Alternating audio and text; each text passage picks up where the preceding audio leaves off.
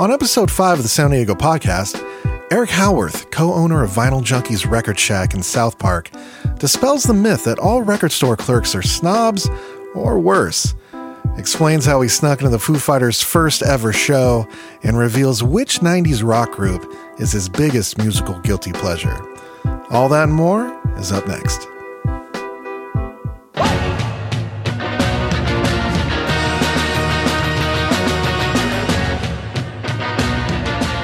Hello and welcome to the SoundDiego podcast. I am your host, Dustin Lothspeich, and joining me in our cozy podcast studio today is co-owner of South Park's Vinyl Junkies Record Shack, Eric Howarth. How are you, my friend? I'm good. A little background on you for people that may not know you. I think everybody pretty much knows you, but in case they don't, uh, Vinyl Junkies may be your maybe latest and greatest endeavor, um, but you've also done a million other uh, musical things in your lifetime. Um, for one, uh, you handle B camera for SoundDiego TV every now and then. I do occasionally, yeah, which is very cool. It's a fun, fun little gig. Yeah, and um, it's not too shabby. No, It's it's, it's just a good excuse to get up close. Yeah, um, you know, for a show. Yeah, for a concert. I You want get to to be in the front row. Um, but you also founded M Theory Records uh, in Mission Hills, and I think you you uh, founded and ran that for a while, and then you ended up selling it uh, a few years later. Yeah.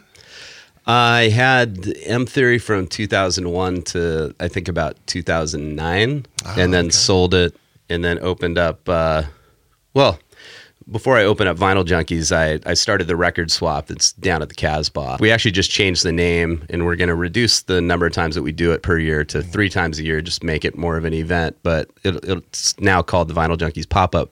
Uh, but uh, yeah, I just started started doing that swap. Hit up Tim Mays at Casbah. Um, wanted to see if he wanted to to create this like just fun environment to be around records and and I have DJs and stuff like that. And um and but quite frankly, the reason that I approached him about it was that was the way that I was paying my bills. I was like going up to LA. Basically, had like a mobile record shop Oh, okay. Um, and so did that for a number of years and then tim and i ended up uh, tim wanted to get involved and we ended up opening up uh, the vinyl junkies record shack Whenever I think of you know record stores and people that were in, really into records, going back before they were like popular or anything, you Yeah. know, you know, I always think of like High Fidelity about how there's like guys that just uh, they like live and breathe records, and like that whole there's a whole scene where they talk about how they store their, you know, how they organize their Right. records and stuff. Are, Yeah, are you really are you really into like the organization of your records and everything? no i'm really the worst person to talk to as far as like if you want to if you want to find like the geekiest person and nerdiest person with records i'm i maybe was that way at one point Okay. years ago um but not these days um but uh there's a certain romanticism that goes along with that with that film you know high fidelity of like just kind of the curmudgeon Yeah. record store guys and Right. and you know who are just being jerks to the people that come in um but what's funny is I, I used to be a, a founding member of this coalition of record stores ar- around the country. So I would get together with uh, other owners of, of stores like uh, Criminal Records in Atlanta and Shake It in Cincinnati and stuff. And the other record store owners would always be so like kind of pissed off about that film because it paints record store owners and employees as you know yeah. and uh, and I these other owners had had their stores way longer than I had, and uh, so they always felt like they were fighting against that Yeah. stereotype, you know, and trying to be be uh, more customer service oriented and you know make the experience a lot better. So it's Well, kind of you know kind what? of funny how everybody really loves that movie, but but a lot of record store owners just You know why people it. love that movie is because it's true.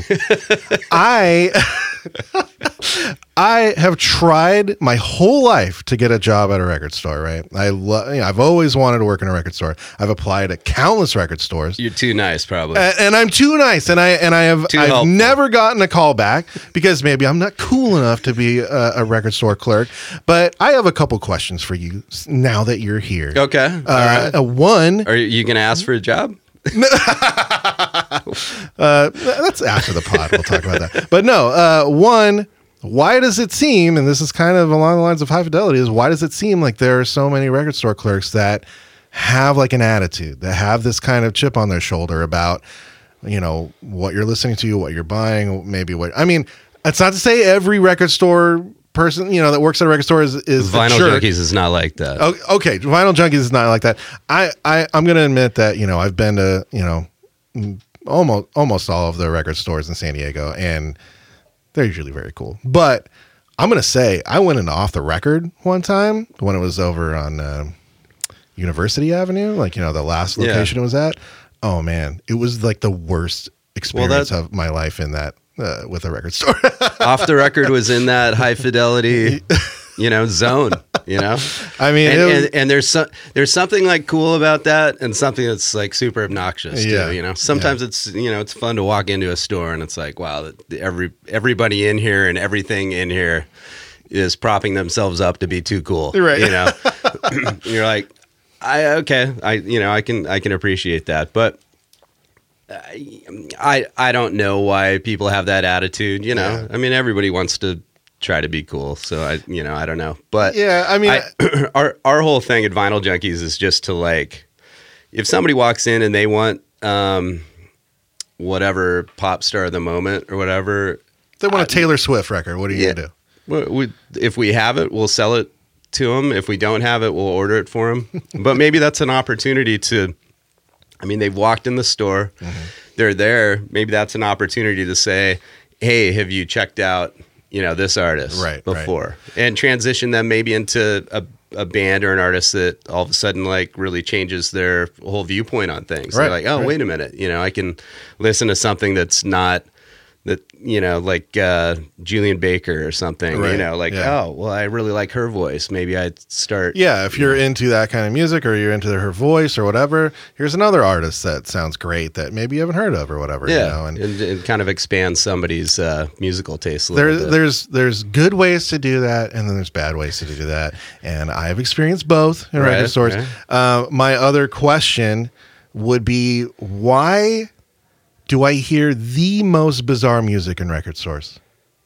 It's no, I'm never listening to like, you know, Arcade Fire or something like that. It's always like, you know, the like some experimental noise. Yeah, like it's like uh, noise rock or something crazy going on that I've never heard. I don't have no idea what it is, and sometimes it's like really abrasive. Like I've been in record stores where I have to leave because it's so loud and abrasive. Like I'm just like, what is going on? Like that. That cannot be like uh something that a record store does like just to drive people out. Like this. So, so you know why they play that? Why do they do that? It's because right here we sit here today. I don't know how long ago that was that you had that experience, but mm-hmm. we're talking about that moment. Mm-hmm. A decade later. Wow. The direction from above at Vinyl Junkies is like play stuff people haven't he- heard, but it doesn't have to be the crazy experimental whatever thing. Save that for, you know, when you go home special and you moments. yeah. yeah. I mean, I mean, if you have like you have a lot of in stores and stuff like that at, at Vinyl Junkies and you know at M Theory when you're, you know, I would imagine if you're if you have an experimental band doing an in store or whatever, yeah, play experimental music all day Yeah, long or whatever, you know. But I think you kind of have to pick your moments, you know, like with stuff like that because you know people like me we're very sensitive when it comes to like abrasive music. Right. Right. And it really throws us off of our like record collecting. If there was game. only some sort of like energy meter or something as you like walk into a store that like flashes, yeah, it's like super Yeah. sensitive. It's like uh, you know threat alert level, you know. and then adjustment could be made to the to the music. Yeah. Has anyone ever come up to you and just been like, "I don't like this music that you're playing right now. Change it." I don't know if they've ever done that in the store. Um, when I've put on events before, uh, and we had DJs, I've, Yeah. you know, I've had that. The music's too loud or whatever. But I mean, you know, speaking of DJs, you have asked me to DJ before at Vinyl Junkie Swap Meet. Uh, this was a couple years ago. Yeah, what Uh, happened? And I had never DJ'd before in my life, and um, I was freaked out, honestly. like it really, like I was in my head about it for a while. Like, uh, like you had asked me like a month before the thing, Yeah. and so I spent four weeks just obsessing over it.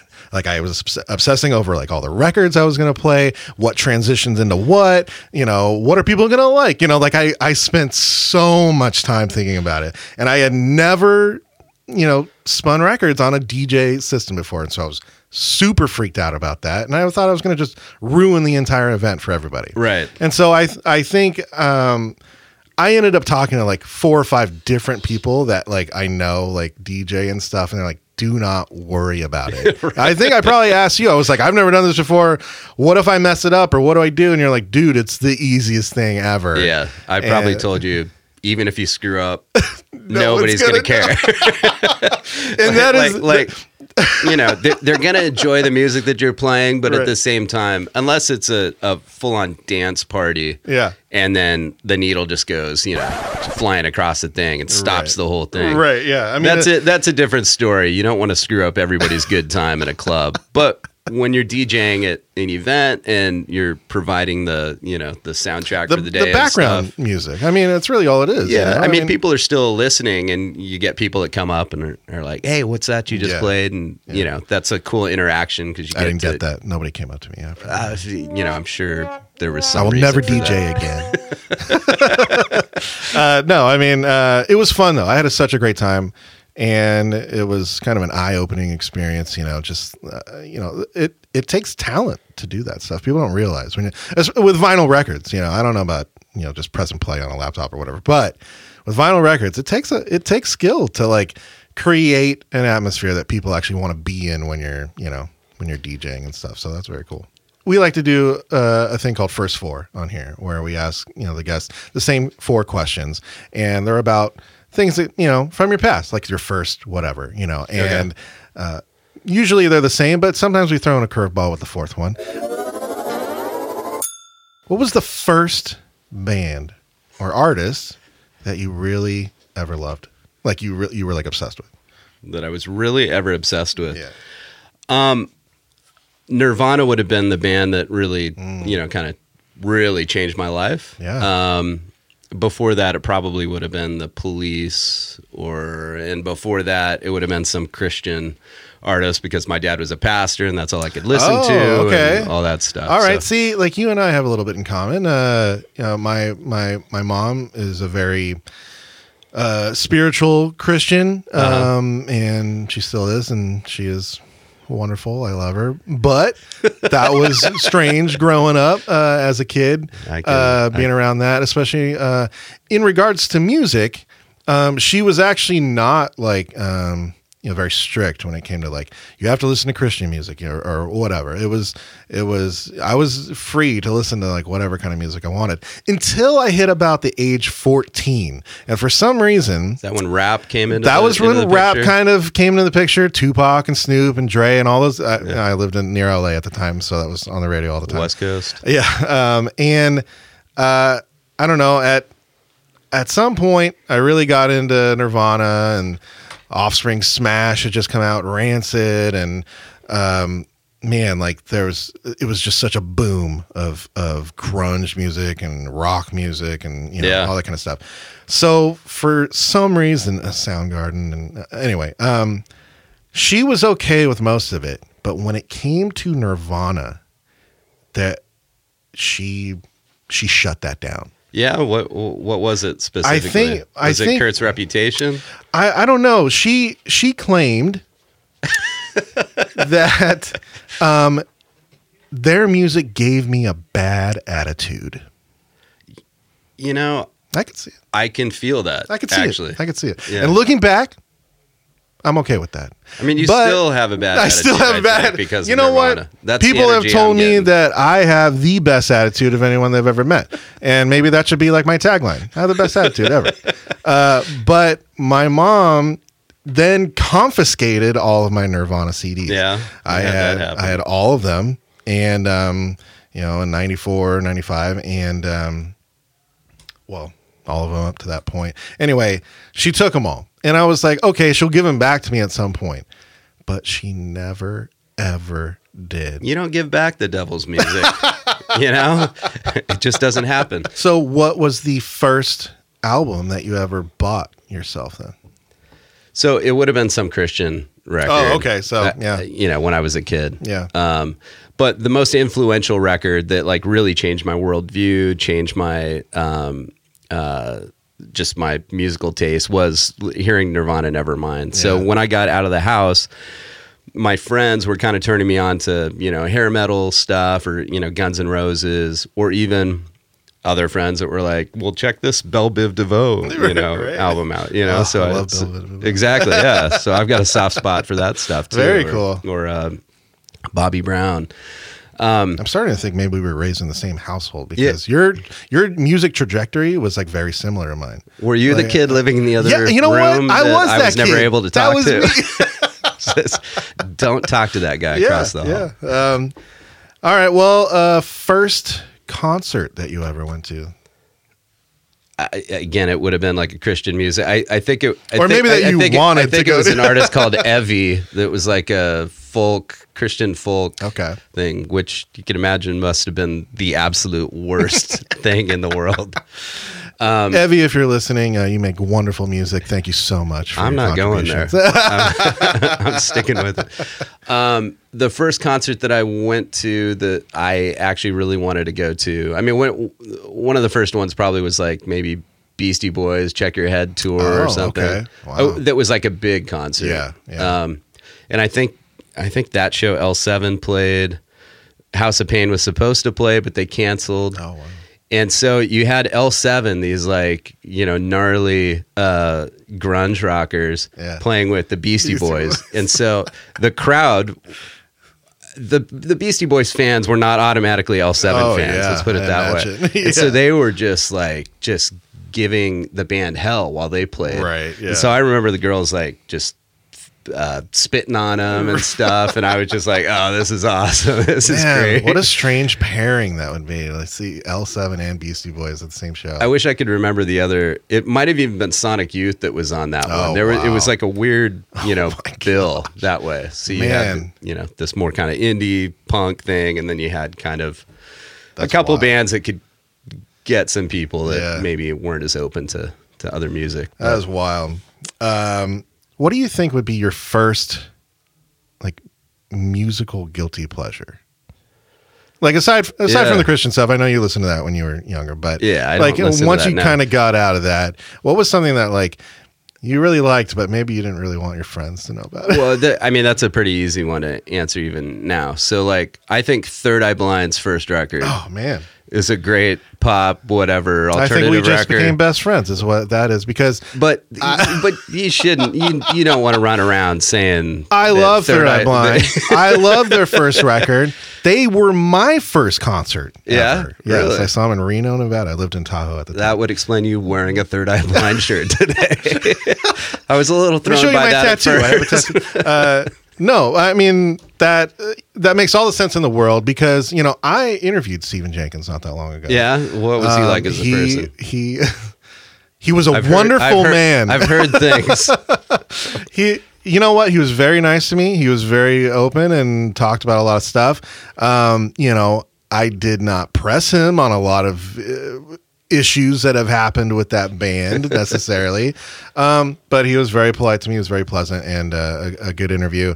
Um he was interesting. And he is a rock star like you know Yeah. without a doubt and i think he would admit that like i think he is a rock star he he talks like a rock star he i think he Is he still a rock star? I think he is. I mean- I I mean, you know, in a different in levels. a way, yeah. There's different levels, but like you know, for anyone that's ever heard Third Eye Blind or maybe that kind of music, I think he is a rock star. You know, he handles himself like a rock star. Like you know, he has when we were talking on the phone, like he had someone like like a personal like kind of assistant.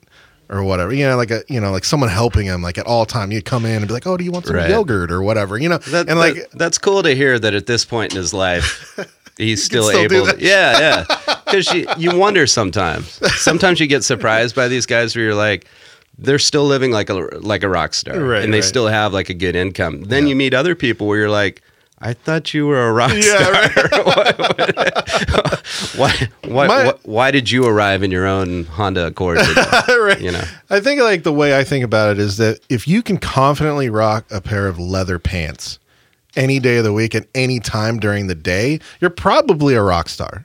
There's a lot of rock stars on Hollywood Boulevard without jobs. Okay, okay, okay. We won't go there. But uh, anyway, Third Eye Blind, musical guilty pleasure.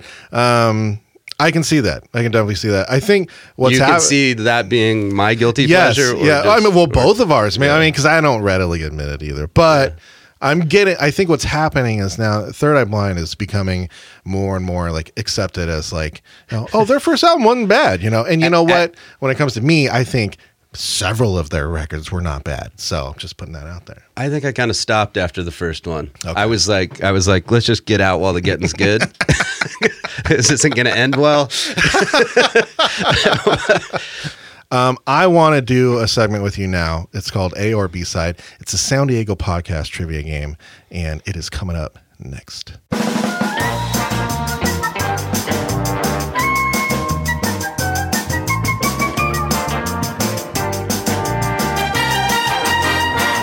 It's three questions. You have two options for the answer, correct answer. And every week we have like a theme to the show. It's kind of, you know, curated around our guests. We were talking about Nirvana earlier. So I have three questions about Nirvana to Okay. ask you. All right. First question Nirvana hit number one on the charts with the release of their legendary sophomore album titled Nevermind. It was not their first choice for the title, though. Was it originally supposed to be called A, Too Many Humans, or B, Sheep? What's funny is I know a lot about Nirvana, but I don't necessarily know this right off the top of my head. But it has to be sheep. It is It Sheep. is- it did. You are yeah. correct. Sheep is the answer. Uh, Too Many Humans, um, the other option, was actually what they were going to title Bleach, their first album. Um, that didn't end up happening. Uh, they have like a his- they had a history of like cha- you know deciding on an album name and then changing Yeah, it. yeah. Uh, so Sheep was supposed to be the title of Nevermind. Um, and it had like artwork and everything. Apparently, there was like rows and rows of like the same house and like cookie cutter Really? houses and stuff. And I think it was supposed to be like kind of a I've commentary. read a lot of Nirvana books, and I don't think I've ever heard that. Well, maybe It- I'm it- wrong. Maybe I just made that up. I don't know. Is there? Uh, are there actual photos of? I don't know. this- I, I haven't seen the photos, but I've Yeah, just heard cool maybe part of the. Nirvana lore. Yeah. is uh, the artwork for Sheep. Maybe I don't know. Listeners, if you can find a photo of this album title or this album cover, let us know. You win you win. life. You win life membership to the SoundDiego Podcast Club membership club. There you go. Okay, number two. Your second question is Nirvana has been accused of plagiarism throughout the years, uh, from the likes of Mudhoney, Killing Joke, The Damned, yada yada yada. Every band, you know, they've kind of been hit by, oh, that song sound, sounds like something else or whatever. However, on Smells Like Teen Spirit, Cobain himself admitted to trying to rip off the Pixies, and during a 1992 concert, he admitted to the crowd that he may have inadvertently ripped off a more Than a Feeling by Boston, or B, Don't Stop Believing by Journey. Just don't stop believing. You're wrong. That is the Was wrong answer, Eric. he said it bore resemblance to More Than a Feeling by Boston. And you know what? I'm okay with that. I What, love that song. what smells like Teen Spirit? Yeah, that's what oh, he said. yeah, yeah. yeah. Uh, he- I mean, I don't know how serious he was being, but he, you know, in in in Kurt fashion, it was probably he was probably just you know taking the piss, as the English like to say. Yeah. Well, you you're a musician. You know how making music goes. I mean, you're influenced by everything. Yeah. I, I doubt he was sitting there, you know, listening to Boston and being like, "How do I, you know, how do I Yeah. turn this into a number one hit?" He he he was. Uh, I think he was pretty adamant that he was trying to rip off Pixies. He was like, I, they were my favorite band. I was just trying to do something they do, and Exactly. And yeah. uh, so I think that's more probably more probable, you know. But uh, but he did say that in a 1992 concert, he was telling the crowd, try to rip off more than a feeling by Boston. Go. Kurt. Number three. Kurt Cobain was obviously the lead singer of Nirvana. And as far as I know, don't quote me on this because I know you're a huge Nirvana fan. Uh, read lots of books on Nirvana. Uh, he sang lead vocals on every song that was released in the band's studio recordings, except for one. Was it titled A, Marigold, or B, That's that one. Milk It? It's Oh, Marigold. That's the B side to the Heart Shaped Box single. you are correct. So I was at the very first Foo Fighters show ever. It Really? was in it was in Portland. They were doing a that's where I was born and raised. They were doing a uh, a benefit weekend for um, someone who had been murdered up in Seattle. So Mia Zapata, she was a singer for the Oh, Gits. yes. So they did this big benefit weekend. All the clubs had different um, bands performing. Foo Fighters played at Satyricon, which was like the Casbah of Portland, Hmm. and uh, oh, the announcement was made like that day. And I was like, I, I gotta see Oh, what wow. the what this new band, you know, from the ashes of Nirvana is about. Yeah. So of course, though, the whole place was already taken up by press people, and people were flying in from all over. You know, Sure, Spin, yeah. Rolling Stone, and everybody was there, so you couldn't really get in. Yeah. But I tried to sneak in to the show through the side door through this through a restaurant called uh, Fellini's, which is Fellini's Satyricon. They went together, and uh, I just tried walking right past the door guy, and he grabbed my arm and he's like, "You got a ticket?" I'm like, "No, I don't have a ticket." And you know, kind of went back out. And I turned to my friend. I'm like, "You got twenty bucks?" He's like, "Here." So I, I put 40 bucks in my hand, went right back to the guy and was like, Hey, how's it going, buddy? And, I'm back. And yeah, shook his hand. He's like, Come right in. Oh. So I got to hang out at the bar with Pat Smear and smoke cigarettes and drink and and uh, met Chris and uh, Novoselic, and then I was standing next to Dave at one point. Dave Grohl. Dave Grohl, right? I just call him Dave. He's but- Dave to you. Uh, he's Mr. Grohl to me, by the way. So right? I'll tell him. say said hi. for, yeah, say hi for me. Um, so yeah, in between songs, I was standing right next to him, and I was like, "Hey, Dave, uh, you know, I just want to let you know that uh, that song, Marigold, you know, the B side, the whatever, it's a really great song." And he just looked at me, and we all know exactly what this looks like, but he was like, "Thanks, man," you know, with the with the head Yeah, bob, like right. you know.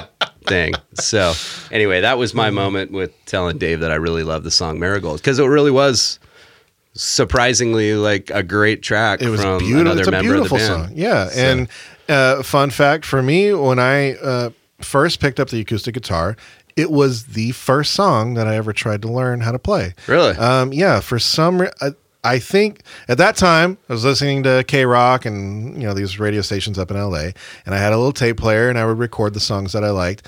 At some point, someone played Marigold on the radio, and I must have recorded it. Maybe it came after a song that I was already recording Yeah. or whatever. And I don't know. I heard it and I just fell in love with it. And uh, I tried to learn it on the guitar. And then after that, after I could not learn it or play it because I didn't play guitar at that point, Yeah. uh, I, I fiddled around with the guitar some more and uh, eventually ended up playing it for you know twenty the next twenty years or whatever. Um, With, with all that said about Foo Fighters and that I was at their very first show, this is that's another, not really that's not really a big deal. We don't this like is to think about. this is another guilty pleasure sort of thing because I, I can't really admit to that first record. It's a good record. that's a great record. After that, it's been it's been all Ooh, downhill. oh, I mean, just fighting just were- between me and you, but You but know I what? literally before I came over here, my friend was texting me. He sent me a Dave Grohl like they just finished a new record. Yep. He's doing a documentary, Yep. and he sent me that. And he and I were the biggest Nirvana fans growing up, but he's he's like, oh, I just I can't take this anymore. and I said, yeah, Foo Fighters are like the hip Nickelback. Yes, like yeah, pretty much, yeah, and that's a shame because it is a shame. Because you know what, Dave Grohl is the coolest freaking dude. My brother had his first alcoholic drink with Dave Grohl. Really? My brother uh, recorded an album uh, up in LA uh, years and years ago. Dave Grohl comes into the studio while my brother's band is there, and he comes he comes in with his wife, who my brother said was the most beautiful woman he'd ever seen in his life, Yeah. like in real life. And he comes in and he has a bottle of Jack Daniels, like a giant bottle of Jack Daniels. And my brother, um, speaking of coming up in Christian households, he never had a drink up until that point. Nice. And so Dave Grohl starts handing out shots or the bottle or whatever. I don't even know how. The peer pressure is, is mounting. Peer pressure uh, got to him a little bit. He got annihilated with Dave Grohl. Uh, and I thought that was always like a very cool story because not very many people can say the first time they ever got is drunk was with Dave Grohl. Super cool story. Yeah. Um, Eric, I think it's time to call it a day. Thanks again for coming on. Thanks for having me. This is fun. Hey, help us out and subscribe if you haven't already and share with your friends. That would be awesome. Upcoming guests include About San Diego's Ken Kramer, Soda Bar's Corey Steer, acclaimed rapper Choosey, Pizza Port's Jill Olesh, and Switchfoot's Drew Shirley. Visit sounddiego.com for bonus notes on episodes and be sure to watch our big sister show, SoundDiego TV. It airs on Saturdays on NBC7. We always end every show with our local spotlight artist, and this week's is Glass Spells and their song Mirrors. Normally, we'd promote one of their upcoming shows right here, but since we're all playing it safe and staying indoors, support them and all the local venues around town by finding them online and ordering some merch or gift cards. Whatever you can do to help would be huge. Until next week, stay safe and enjoy the music.